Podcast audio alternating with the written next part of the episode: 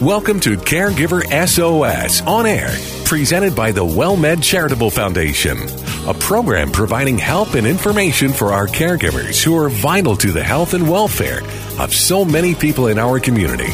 You can hear Caregiver SOS on air Sundays at 6 p.m. on 9:30 a.m. The Answer. And now here are your hosts, Ron Aaron and Carol Zernial. Well, thank you so much, and we're delighted to have you here with us on Caregiver SOS on air. I'm Ron Aaron, along with Carol Zernial. Carol, as some of you may know, is the executive director of the WellMed Charitable Foundation. You find her as well as chair of the National Council on Aging, a well known gerontologist, and we have a whole lot of interesting conversations on this show uh, over the past many years. We have. It's actually, if you put together the entire library, which is available on podcast um, on iTunes and on Player FM. Player FM. Now, see, now you're remembering and I'm not. So if you have any kind of a smartphone, we have you covered. Um, it's actually a lot of good subjects, and we have another good guest today. And it turns out uh, Bob Blancato is somebody you know, serves on the National Council on Aging's board and has played a critical role in Washington in writing, helping to write a whole lot of legislation that deals with the AAAs and aging. Yes, I would say that he is the go to person in terms of legislative issues around the elderly. Um, and we're going to be talking today about an important issue on immunizations, the importance of immunizations if you're a caregiver, if you're a senior, um, and, and why we need to make sure we get that taken care of, as well as some other issues malnutrition, elder abuse. Well, as I mentioned before, we have three little kids, and we made sure their nanny got a flu shot last year and this year. She never had one before. And she probably said, Why? And we explained that. And you said, "Do I have three little kids, exactly. and you're going to be taking care of her." you got it. so that was new for her. Yeah. And it turns out she happens to be uh, from Mexico originally. Uh, there's no requirement for vaccinations in Mexico. Well, and I, you know, different. I, am not sure. I know that you know you have to get different shots for different countries because there are different diseases that of which you have natural immunity and and you you know you you don't. So that's you know. We, it depends on where you live. In and as a cases. kid, as a kid growing up, she had no vaccines, none. But to become, and she's now going through the citizenship process. Now she has to get vaccinated. She's, she's, welcome to welcome to America and, and, welcome to the world of exactly. caregiving. Exactly. Speaking of caregiving, uh, at the beginning of each of our shows, we take a look at issues and topics that come out of the news, and this is really important. Five things people forget to put in their wills. Well, this came out of one of my favorite websites that's done by the public broadcasting system. It's it's nextavenue.org, um, and it you know it, it was originally published in Go Banking, and so this the five things that people forget about. Number one, the number one thing we forget about is alternate alternate beneficiaries. So we're really good at naming a primary beneficiary. We think about our spouse. Um, but it's a common mistake to fail to prepare for a backup plan in case that person dies before you do or the person that's made out the will. So, you know, if you're picking somebody to be the beneficiary, the other thing you need to think about is their age, their mental capacity, um, and their ability to manage assets. So you don't want to just name a beneficiary. I can think of a situation in our family where a relative had named another much younger relative um, to handle everything, to uh, be the executor and to handle the estate. Um, and the younger person ended up uh, getting uh, a disease and it, absolutely no way they could take care wow. of, uh, you know, be the beneficiary and, and, handle everything and remember everything. So, an alternate beneficiary. Uh, one we've talked about a couple of times, but still is new provisions for digital assets. So, digital you, you on Facebook, you on LinkedIn, you on, you know, all of your digital accounts and all of your digital banking accounts and shopping accounts. I mean, if I think about all the places that I actually have commercial business online, somebody's got to take care of that and close those accounts. Interesting. So we forget about that. Another one we forget about is prearrangements for pets. We think, oh, that's something crazy rich people do. Well, I mean, if something happens to you, you know, who's going to take care of your beloved cat or dog or fish or whatever? Who's going to feed your 400 cats Who's that you going to feed? feed my 400 400 is a slight exaggeration. my 400 cats. Um, one that they suggested is a personal property memorandum. Oh. That's where I say I want my the ring I inherited from my grandmother to go to my granddaughter. That's where you take you get down into the nitty gritty things that don't have a lot of uh, maybe monetary value but have very large sentimental value and you can designate them to specific people. You hear about families where uh, grandma goes through the house and puts a sticker on everything. Yes, doing something like that. And when grandma doesn't do that and the fight breaks out between who gets the quilt, Right. you know, or the, the picture frame or whatever it is, it can get ugly. So that saves some of that. Um, and then the last one is if you have minors, trustee, and guardianship designations. Uh, so somebody's got to take care of somebody, your your minors in your family. Because they may inherit, but they sure can't manage it until they're of age. That's correct. That's a good point, and those are good tips. And if you don't have a will, you need one. You need one. You need one. And I, as a lawyer, I will tell you, you're much better off getting a lawyer who knows Texas law to help you write that will. Right, the law, whatever state you're in, you Right. want somebody that knows your if you're in state law. Next up, impact of social isolation and loneliness on seniors, and we talk about this too, uh, but it can't be talked about too much. Well, I, you know, I was thinking about this from two perspectives. One is the older person. You know, a lot of times we are caring for someone who doesn't live with us, uh, and they may be alone. Um, and the other is for ourselves as caregivers. Sometimes we're locked into caring for someone, and we become the person that is socially isolated and lonely. And so there was a study looking at what is the impact of that on health. Is there a difference? So social isolation is when you actually don't have anybody around. Loneliness is your perception of how much interaction you want with others versus how much you actually get. So it's really a self perceived condition. Loneliness. And what they found is it doesn't matter if you really are removed from everybody or you just feel removed from everybody.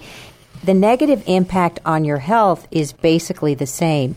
So that they found social isolation was associated with a 29% increased likelihood, likelihood of mortality loneliness 26% Wow. risk so it's basically the same um, and living alone if you actually are alone 32% so they're saying that loneliness and social isol- isolation because it doesn't matter if you feel that way or you Well, really are that perception's way reality. right is really one of the largest public health issues we are facing it's the equivalent of um, a level 2 or 3 obesity problem Wow. it's going to kill you at the same rate as if you were obese. And so we need to have education about the dangers of being isolated and lonely. Take advantage if you live in an area like San Antonio where there are senior centers. Well, there are senior centers all over the country. There are community centers. There are places to volunteer. You know, just depending on your situation, it is that getting cut off from everybody else, um, that that that isolation and that living, you know, cocooning. I don't know with the smartphone and the TV and the DVR and and all the technology. I think it can happen sometimes without us realizing it, even if we're not in a caregiving situation. Um, but that electronic connection, as we've also pointed out, is not the same Right. as that real person. Because it's not real. It's yeah, not touchy-feely. It's, it's not the touchy. You can miss the touchy feely part. Right. So we have talked over the years with folks whose loved ones have suffered falls, had serious injuries. Just had a guest on last week whose mother, Dr. Gerald Winokur's mother, 92 years old almost, uh, had a fall, broke a hip, uh, a- and it began to force her to spiral even more downhill. Happens all the time. How do you protect seniors from that? Well, it's important that you we do something. So the the National Council on the Aging um, actually is the Technical Assistance and Resource Center for Falls Prevention, and they have come out with a worksheet that six easy steps that you can do to help. Uh, reduce the risk of the fall of a loved one. And number one is probably the most important. Um, it, one of the most important. Asking them, do they have a fear of falling? Why is that? Because if you're afraid to fall, you're going to do things that are actually going to increase the risk of falling. Really? Which is you're less likely to get up and be active. You might fall, so I'm going to stay sedentary. I'm going to stay in my chair. That's where you lose your your muscle strength. Um, if you shuffle your feet because you're afraid of taking regular steps, that's going to increase your likelihood of tripping. So there are a lot of things Hmm. we do when we're afraid of falling that will increase. It's one of the biggest risk factors of falling is being afraid you'll fall. And how do you get over that? You can take, there are training programs like Matter of Balance that you can take, um, some exercises you can do uh, to, to help you get over that fear of falling. Um, you need to talk to your loved one about their health conditions. You know, if they have, uh, you know, certain blood pressure issues, they might stand up and feel dizzy for a little bit. Uh, and so, if they're having that happen, then that's going to increase their likelihood of falling. And it may be the medications that they're taking may increase their risk of falling. You might want to talk about when's the last time, mom, you had your eyes checked? Um, because maybe it's been a while and low vision can be a real problem. And bifocals, we don't think about it. But a lot of us that are older, hand raised, wear bifocals or you know lenses. It, going up and down stairs, if you've got a vision change actually in your glasses, that lower part where you're reading and you're trying to go upstairs, mm, that can be dangerous. So having your eyes checked, obviously you want to check the furniture, the throw rugs, the bathrooms, you know, for all the physical things. You want to ask about any magic medications that can make you dizzy, um, and you're going to do a safety assessment on the lighting in the house. You know, we you want to have lights on all the time. I'm I'm thinking of two people I know who tripped in the dark and had injuries because they fell and tripped in the dark. And pets can be a problem. I- yeah, don't fall over your 400 cats. Right. Or your ankle biting chihuahua. Yes, that's dangerous too. And they can be exactly where you don't want them to be. Yeah. So don't just hope your loved one doesn't doesn't fall.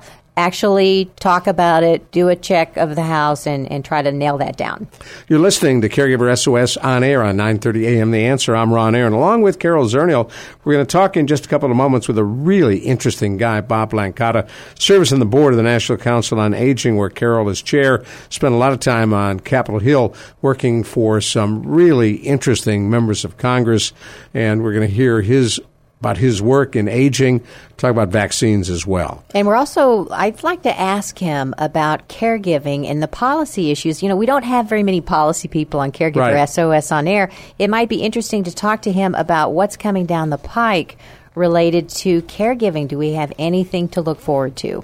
And we'll take a look as well at uh, uh, the prospects of getting a vaccination that can help save your life. Absolutely. Flu, shingles, and a whole lot more. That's coming up next on Caregiver SOS on air. I'm Ron Aaron, along with Carol Zernial. You hear us at 9:30 a.m. The Answer. Remember, all of these shows are available on podcast on Player FM if you're an Android user, and on iTunes for those of you who are Mac kinds of Apple people at no cost. And that's the big good news.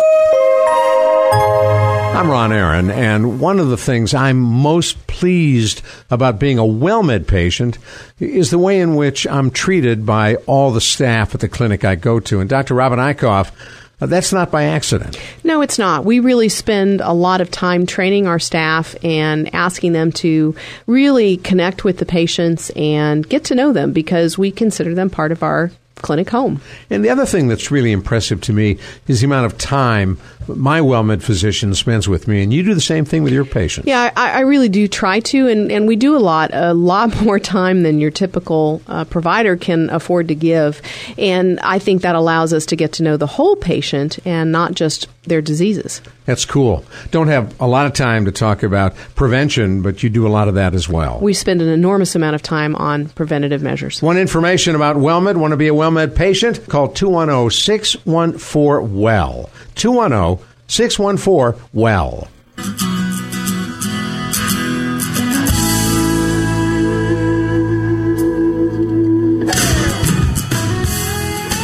Well, we are so pleased that you're listening to us here on Caregiver SOS on air on 9:30 a.m. The Answer. I'm Ron Aaron, uh, along with Carol Zernial, we have a very special guest on who Carol knows because as chairman of the board of the National Council on Aging, she has had an opportunity uh, to get to know Bob Blancato, who is a member of that board and a very distinguished career, uh, working mostly in uh, uh, senior and aging services programs.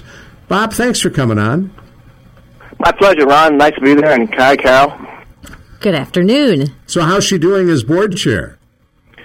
She runs an outstanding board meeting. We are th- we are flourishing as an organization. and we are in great hands.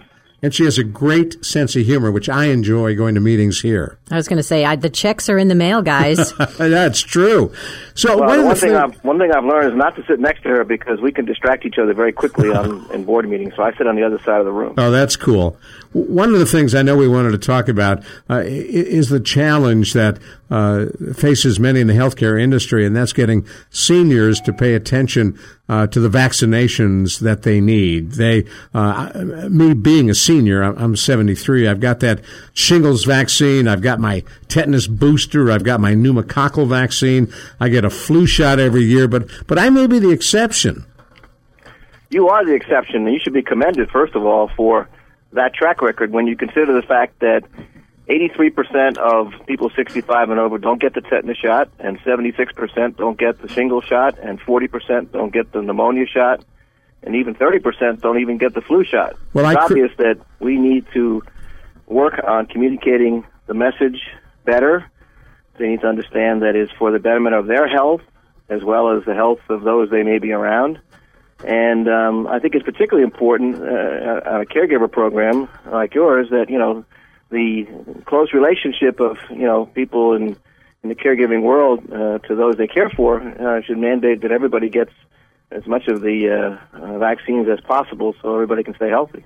Well, I think that that's a very good point that you make because a lot of caregivers are so busy getting all of the shots for the person they're caring for that they forget that they can, you know, they need to get the shots as well. Otherwise, we create a germ circle. And for everybody to be safe, you really need to have all of your, if you're the caregiver, you need to have your shots up to date as well. I credit my healthcare provider, uh, WellMed Medical Management's where I go here in San Antonio, and my primary care physician uh, ha- has really looked me in my beady brown eyes to be sure I've had those vaccines, and, and if I haven't, uh, they give them to me. So that works from the primary care standpoint. If you go to the doctor, That's right, and that's you know. But I think there's you know there's there's a greater effort being done um, on the awareness uh, side. In fact, as as Carol knows, you know one of my associations that I am proud to represent, the National Association of Nutrition and Aging Service Programs, um, uh, just uh, we got a grant to uh, raise awareness about vaccine in the older adult population during this flu season in targeted states, including uh, including Texas, and you know doing things like daily education programs where older people come and get their meals at congregate sites, providing the information for the volunteers who serve homebound older adults.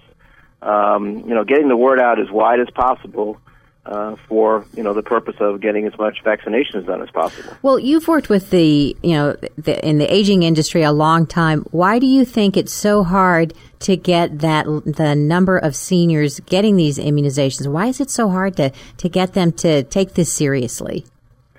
Well, I think there's a couple of reasons, but one of which I'm happy to say because of some great advocacy work that the uh, NANASP, along with AARP and NCOA, did last year.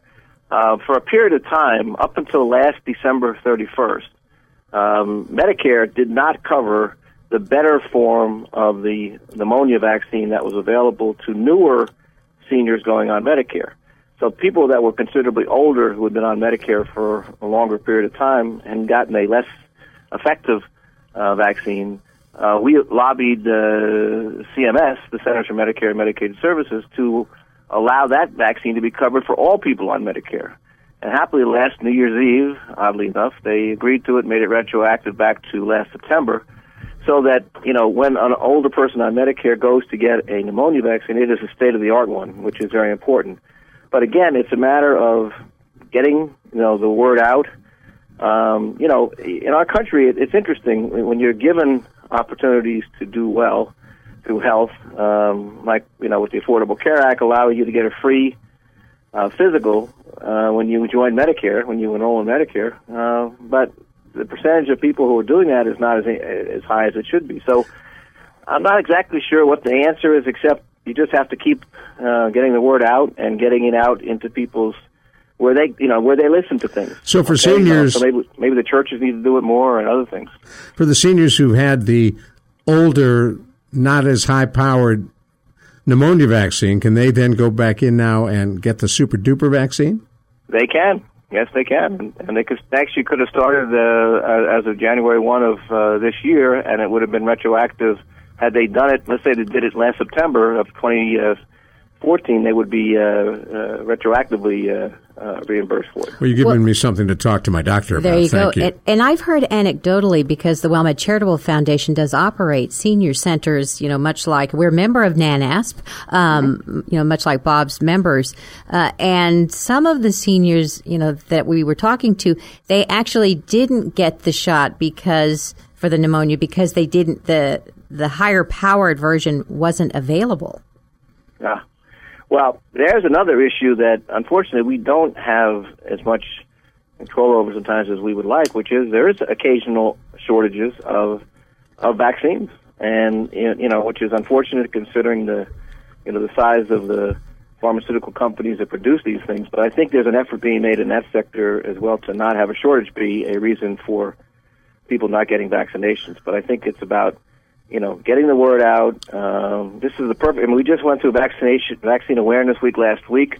Um, we got the holidays coming up. Uh, I suspect you'll hear more uh, discussion about this in different media uh, to get the word out, and we will do our part to do to do the same. Well, and the one that I I find the most fascinating are the tetanus boosters because I think you know, probably of all, and that's the one that all of us are the most guilty. Um, I had a physician tell me that if I can't remember the last time I had the tetanus booster, then it's been too long. Oh, I'm sure that's true, and I, and I also think that sometimes um, if someone you know um, you know, like in my case, I got the shingles vaccine after a good friend of mine came down with it, and he told me what it was like, and I'm like, I'm out of here. I'm going to get that thing done right away. And so, well, yeah, it's so know, painful. People who've had it will tell you, so incredibly painful. Mm-hmm. Well, I, you know, I think that we're going. We had a, a, phys, a young WellMed physician on the show a couple of months mm-hmm. ago whose background was in, you know, microbiology, and he was talking about all of these very routine diseases like the flu, pneumonia, shingles, um, how dangerous they are. Uh, and you know he scared uh, uh, you know, he scared me. I think I ran out the door to get all the shots that I needed after listening uh, to him. So you know we I think uh, a lot of people take for granted flu. Flu comes and goes. It's every year. Pneumonia. Old people have been having pneumonia for years, but we forget pneumonia kills so many older people. So, so does the flu. That's right. About a million people have to seek care in a hospital due to pneumonia, and almost fifty thousand people a year die from pneumonia. And so it's something that you can you can avoid by getting things done early. And let's hope people take that advice. Right. And and with the flu, you may still get the flu, but you're not going to get the deadly version of the flu. It's going to mitigate all of those symptoms that you have, and, and hopefully keep you out of danger. That's correct. As you take a look at uh, where Congress is these days, and both of us spent time on Capitol Hill, you more than I, and you had an amazing career there. Uh, the power has shifted from the Democratic Party to the Republican Party, and often with this, that comes a change in attitude toward legislation and services for seniors. What would you grade Congress on these days? Well, you know, it's a it's a it's a difficult environment, as as you noted. Yet there have been some um, pretty interesting bursts of bipartisanship in this Congress. That uh, and, I, and we're not done yet, by the way. I'll give two examples, both of which impact older people in a positive way. Uh, for many years, physicians uh, were reimbursed uh, under Medicare under a formula that had the acronym SGR and what would happen was Congress would confront the need to extend the SGR formula, and they would extend it for six months or eight months or a year. And when it came time for that to expire, um, physicians would face a 25 or 30 percent decrease in their reimbursement rate under Medicare, which would send them away from Medicare patients. They wouldn't take them. Um, it would set this whole uncertainty factor uh, to both physicians and older people. Congress this year, when confronted with the need to extend it, decided to repeal it completely, never have this problem happen again, and no more will ever be a concern on the part of physicians not being adequately reimbursed under Medicare for serving uh, older adults. So that was a very positive thing. And the other thing that happened just more recently was the passage of a two year budget agreement, which will prevent the issue called sequestration or across the board cuts from ever happening again over the next two years at least. Because when they were applied in 2013, they went to many, many different programs that affected older people, led led to creation of waiting lists for senior meals and cutbacks in transportation services and so on. So they decided that they the economy has reached a point where they don't need to do that anymore, and they passed a two-year budget agreement on a bipartisan basis. So, you know, there have been positive things, but you know, there's many more things left on the table, which we probably don't have enough time to cover. But let's just say, you know, we can always do better. So um, we're going to take a break, but when we come back, Bob, I'd like to talk a little bit about um, some of your work in the nutrition area and malnutrition, which um, is something we don't talk a lot about, but that you've been kind of raising that flag. So we'll talk about that when we come back. Category of elder abuse, malnutrition. We'll talk about that and more coming up on Caregiver SOS on air. I'm Ron Aaron, along with Carol Zernial and our very special guest, Bob Blancato. And uh, you hear us at 9.30 a.m. The Answer.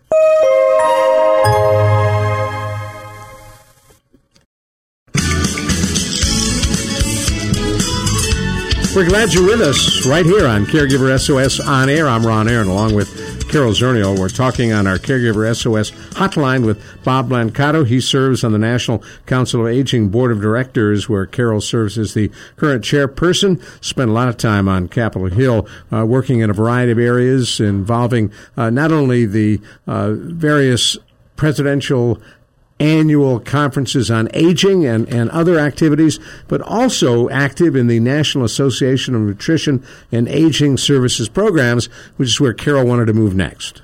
Well, and before I move that, I, I did want to remind um, you that I, I had the pleasure of learning that Bob was recently knighted from Oh, the Italian right. government.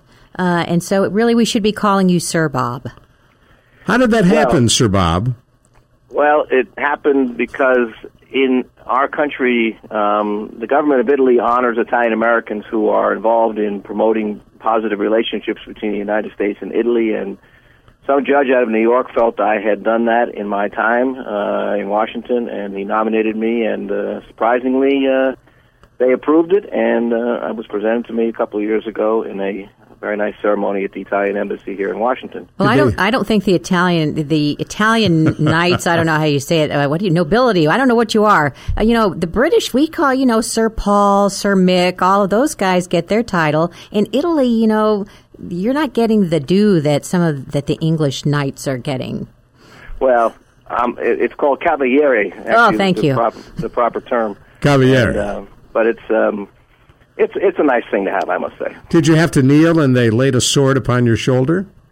No, happily that did not happen. Um, but I was told that had I gone to Italy to receive the medal, I Oh. would have gotten a steed as part of the deal. But A um, ste- I a chose to steed? A steed as a horse?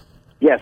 Oh, And a horse. cool. Oh, now I'm I, I'm sorry that you didn't Yeah. get a steed to bring home with you on the airplane. How disappointing. well, let's talk about nutrition and seniors. Right. So, so um, I saw an article the that you had written, um, and it said malnutrition, the new senior crisis. So, what what's why is there a crisis on malnutrition?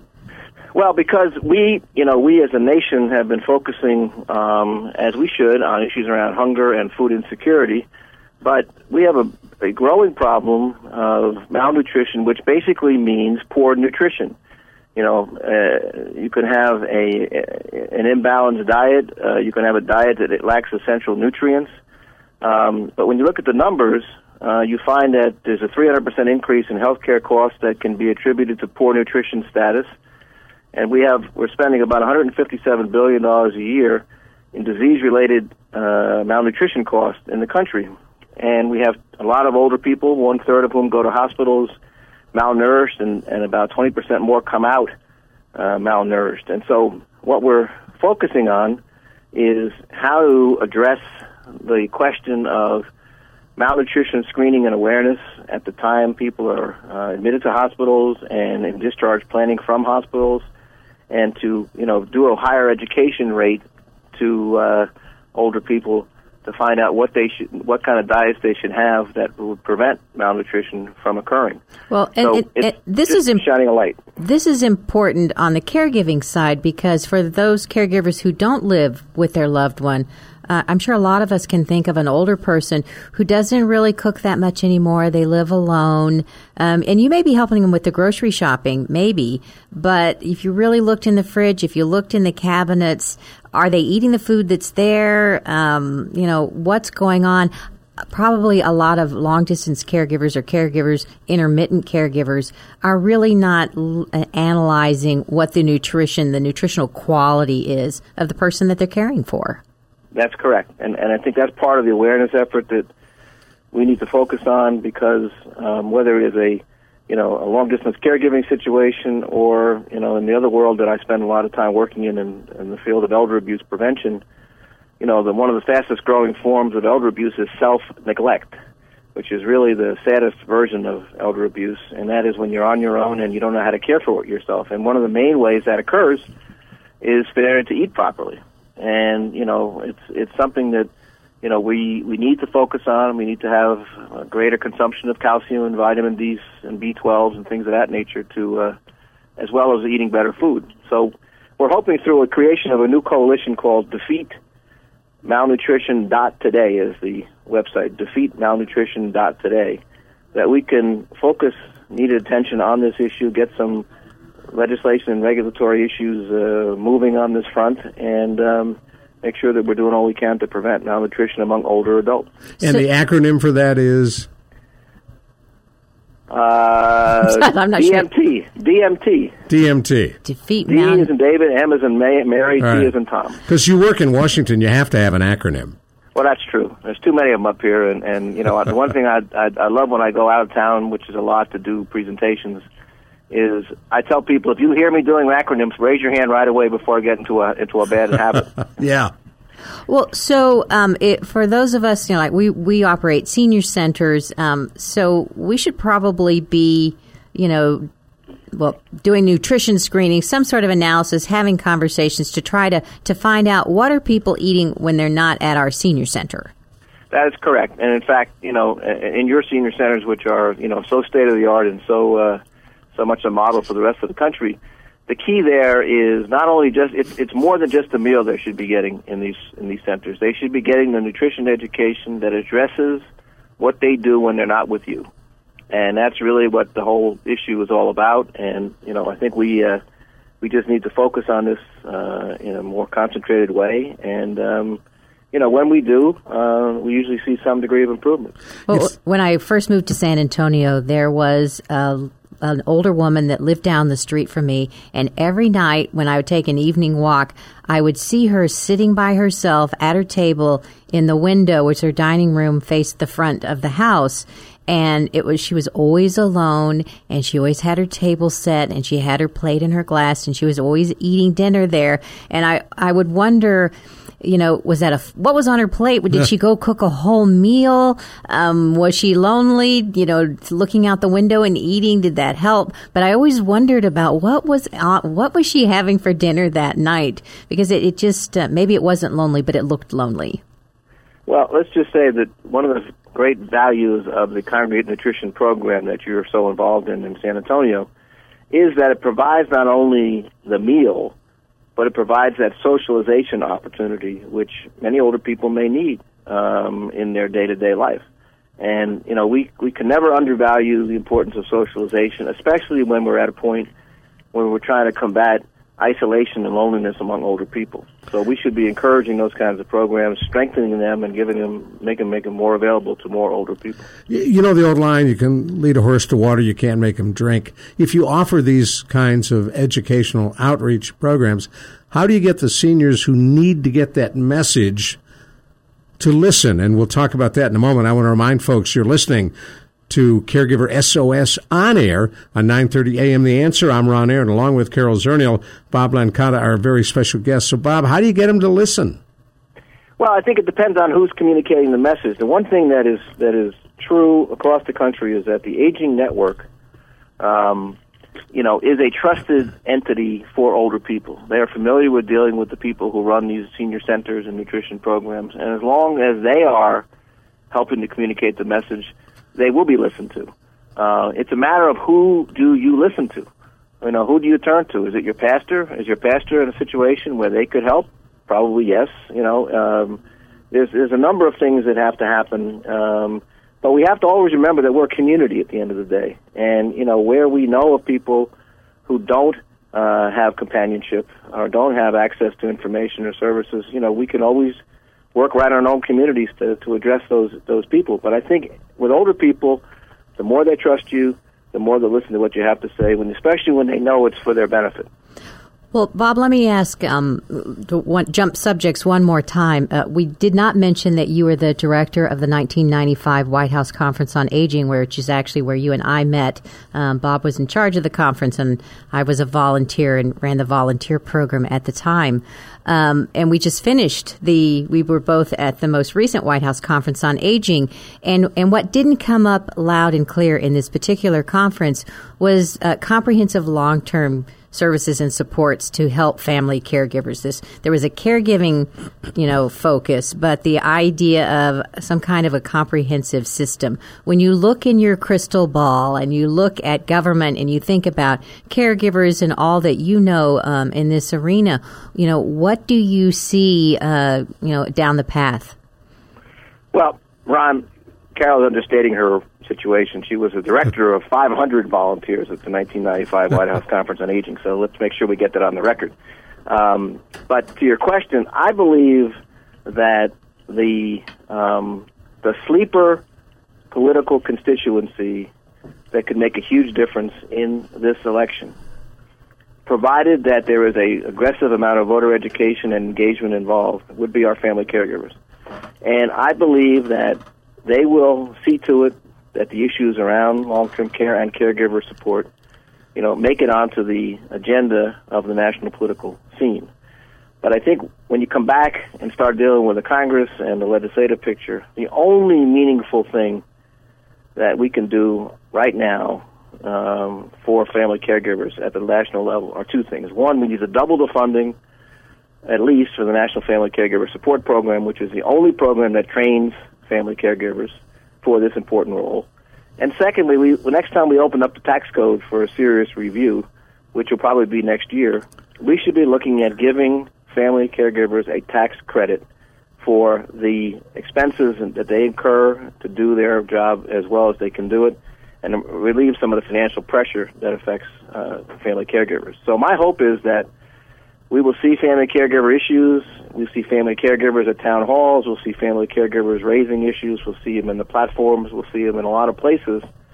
And when they do that, they create the buzz that carries over to next year, and some of these legislative initiatives can go forward. Well, so that's I'm, my hope. I'm just afraid of what some of the candidates may say yeah. if we do get them on the caregiving issue. There's been some interesting conversations, but we'll stay tuned for that. Uh, you have to be uh, skeptical about how much can happen depending on who the uh, uh, principal candidate is in, in either party. We know uh, that when it comes to politics, it's hard to predict uh, come this campaign how it will come out. From where you sit in Washington, D.C., is there an interest in Congress, House, and Senate in these issues? Oh, I believe there is, but I think if you take just the issue of long term care or long term services and support, the problem there is, and has been for years, is it's a very complicated issue with not an easy solution.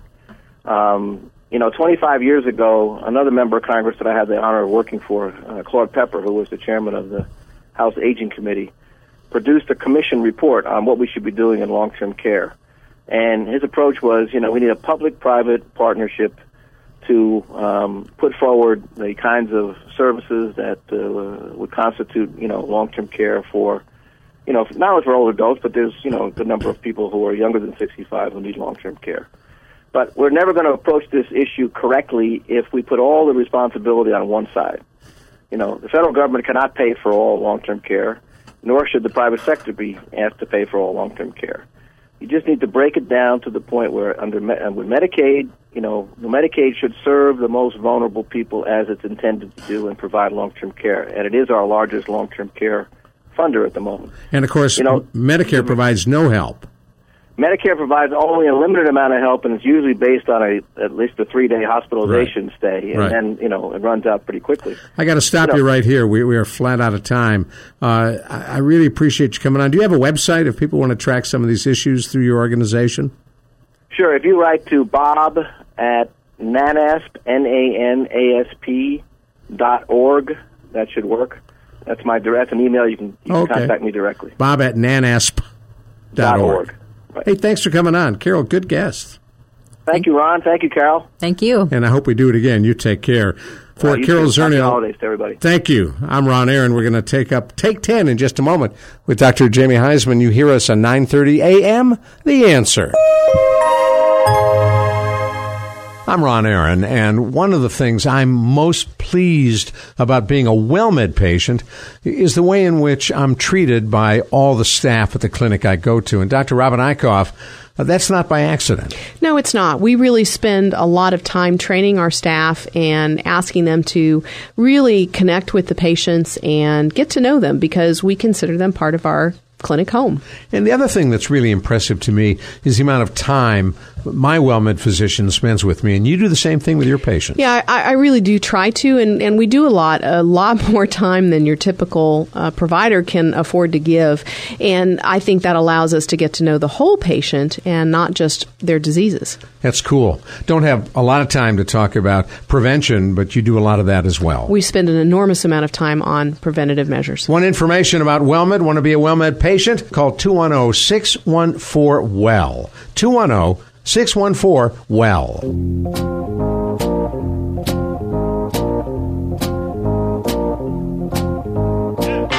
We welcome you to Take 10. We follow each of, and every one of our Caregiver SOS programs with Take 10 right here on 930 AM The Answer. I'm Ron Aaron, along with Carol Zernial. Dr. Jamie Huysman joins us each week for Take 10, nationally known psychotherapist, uh, specialist in addictions, as well as dealing with caregiving. And speaking of caregiving, Carol, we, we just went through the holidays. Uh, we've been through Thanksgiving, been through Christmas, New Year's is coming. And for the caregiver, uh, how does that rate on the stress meter? Well, you know, one of the things about stress is that you can have good stress, um, good situations can give you stress, and bad situations can give you stress. So, if you know the holidays can be very stressful, even though you know you were ex- maybe you were expecting great things to happen, you're with your family and you're opening presents, or you know you've got vacation time. Um, but here we are, um, you know, we're still caregivers, and one of the things that people equate with caregiving is stress. So my question to Jamie is why is caregiving and stress why is it associated and why is that a why do we hear that as a bad thing if stress can be, you know, triggered by good things? Well, it can be. Stress is pretty much a normal psychological, uh, you know, reaction to to any demand in life, and so um, I also say it's a physical reaction as well. I don't want to leave that out, but caregiving in and of itself is sometimes hits us like a two by four. We're not prepared for it. We don't understand it. We don't know it. It's a loved one that has special meaning, special significance to us. Um, we have fears, you know, that false evidence appearing real uh, immediately, and our mind goes to those fears of any chronic or terminal illness. So all those are great reasons why caregivers are more, I think, susceptible to to stress, and that stress is not a helpful process when it comes to to caregiving because it, it literally throws us off our game. And it triggers physiological reactions. It does. I mean, your your brain's pretty much hard hardwired to to go into protection mode when stress comes, and you know it, it's tough. Uh, you know when it starts, all that chemicals start coming flooding your body. Um, it's a fight or flight, basically. And so the problem is it's hard for our bodies to turn off. You know, once the once the let's say the, the threat is not there anymore, um, the nonstop stress around us of modern life kind of keeps it going. So it, it, it, it's vital for us to get what what I would say immediately involved with is some stress management program if you're a caregiver. And what does that mean? Well, that means you have to take care of yourself. You have to be very, very proactive. It's it's it's vital. Um, there's stress. You know, there's caregiver SOS, for instance, where uh, you have a, do a fabulous job. There is, is the first place I would go um, to find any stress relief. You'll you'll find people there with you know support groups, people that understand where you're at, successful grief strategy uh, to, to to latch on to because this could be about the thought of losing somebody or actually losing somebody. Caregiving has all that in it. But you know, your your stress can be identified by others, and so the first thing I would do would be find a support group. I would also immediately start taking care of your mind, your body, and your spirit. These are stress management sort of ideas. And and finally, I would um, start learning the art of relaxation, relaxation techniques like meditation and qigong and and you know deep deep work, breath work, and yoga. Well, and, and I think you make an excellent point, and it actually several. Um, you know, within the Caregiver SOS program that's run by the WellMed Charitable Foundation, we actually do have a stress busting class uh, targeted for caregivers of either persons with Alzheimer's or some sort of a chronic illness. And to Jamie's point, we teach stress management techniques, stress reduction techniques. These are things you know you don't just suddenly know how to meditate or or suddenly know you know um, how to do imagery. You might somebody needs to show you how to do deep breathing, that deep cleansing breath. So you know there there's a it is good to get some education and some instruction on stress reduction techniques because it doesn't come naturally. And Jamie, people hear meditation and deep breathing, and a lot of them think you know that's that new age hippie stuff. Yeah, well, they do, but the New Age hippie stuff is about 2,600 years old and has some real proven evidence-based research attached to it today. Uh, in fact, our work at WellMed now around the doctors and mindfulness is born from these relaxation techniques. And relaxation techniques can help to slow the breathing. And remember what stress does. It heightens it. It focuses your attention on it. And, and it's so important to be able to step away from your thoughts because what caregivers believe in this fear and stress and fight or flight world is that they become the, their own worst enemy. These self-fulfilling prophecies, the thoughts start running the body. And what meditation or qigong or relaxation techniques do is try to remove you from the thoughts and allow you to observe them and witness them and understand, aha, okay, I accept it, and let them go. Um, otherwise, you really get caught into the nightmare of the mind. And so that's what these techniques are. And it doesn't need a Buddhist uh, uh, c- container, if you will, things like mindfulness or relaxation. They are truly standalone techniques. Well, and, and the techniques, it's not, you know, it's not just the caregiving situation that these techniques are going to help. You know, stress management um, and deep breathing and yoga and all of those kinds of techniques can benefit you in your work life. It can benefit you in your relationships.